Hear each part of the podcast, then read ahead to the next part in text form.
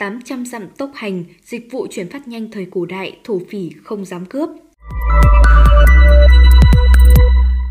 Thời cổ đại để vận chuyển hàng hóa và việc chuyển đi các loại tin tức, người ta có nhiều phương thức khác nhau, phân theo mức độ cấp thiết của kiện hàng. Trong đó có một loại gọi là bắt bách lý gia cấp, 800 dặm tốc hành. Khi thổ phỉ gặp loại vận chuyển này sẽ không dám mạo hiểm cướp bóc. Thời xưa không có phương tiện giao thông phát triển, mọi người nếu muốn ra ngoài thì ngoại trừ dùng ngựa chỉ có thể đi bộ. Muốn truyền tin tức kịp thời cần phải dùng hết tốc độ mà chạy thật nhanh. Câu nói bát bách lý gia cấp cũng chính vì vậy mà ra đời. Trong truyện Thủy Hử có một nhân vật được mô tả như sau. Đôi chân cường tráng đổi kịp thiên lý mã, quần áo thường xuyên bám bụi, thuật thần hành thái bảo quả thật hiếm thấy, đoạn đường 800 dặm đi từ sáng đến chiều đã trở về. Ông chính là thần hành thái bảo, đới tung.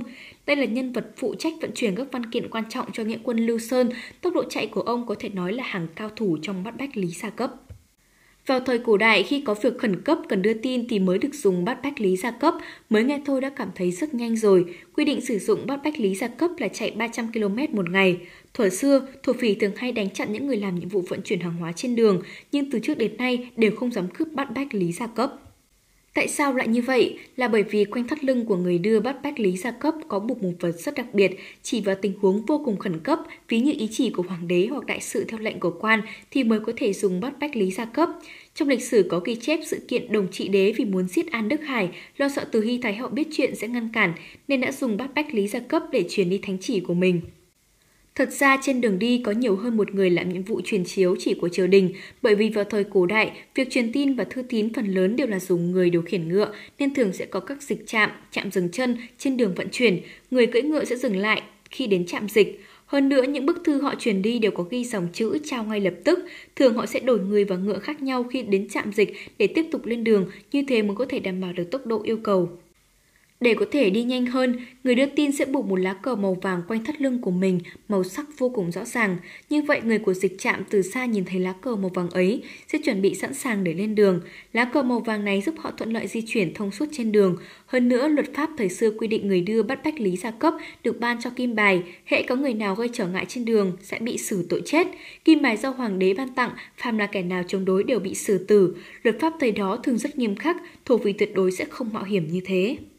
Đồng thời, những tên cướp cũng biết rằng văn kiện được vận chuyển bằng bát bách lý gia cấp sẽ không có vật quý giá, nên nếu cướp giữa đường sẽ bị giáng tội chém đầu, mất nhiều hơn được. Thổ phỉ khi ấy cũng có nguyên tắc riêng của mình, mặc dù ngày thường gây chuyện đánh cướp nhưng hễ làm việc liên quan đến hoàng đế thì cũng dè chừng, tránh họa sát thân. Do vậy, bát bách lý gia cấp là một phương thức truyền tin nhanh nhất.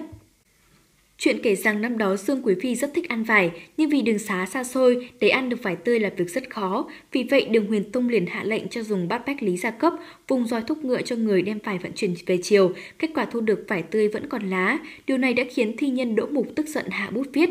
Nhất kỵ hồng trần phi tử tiếu, vô nhân chi thị lệ chi lai, tạm dịch, ngựa chạm phi nhanh bốc lên những đám bụi hồng, nàng phi tử đang cười, không ai biết rằng quả lệ chi đã về đến Trường An. Thông qua hoạt động bưu dịch thời xưa sẽ truyền đi các loại tin tức trọng yếu, duy trì hòa bình. Có thể nói bưu dịch đóng vai trò quan trọng không kém sự tồn tại của quân đội. Hoạt động bưu dịch của Trung Quốc trải qua nhiều đời cho đến triều đại nhà Thanh thì suy tàn, sau đó bị thay thế bằng ngành bưu chính hiện đại.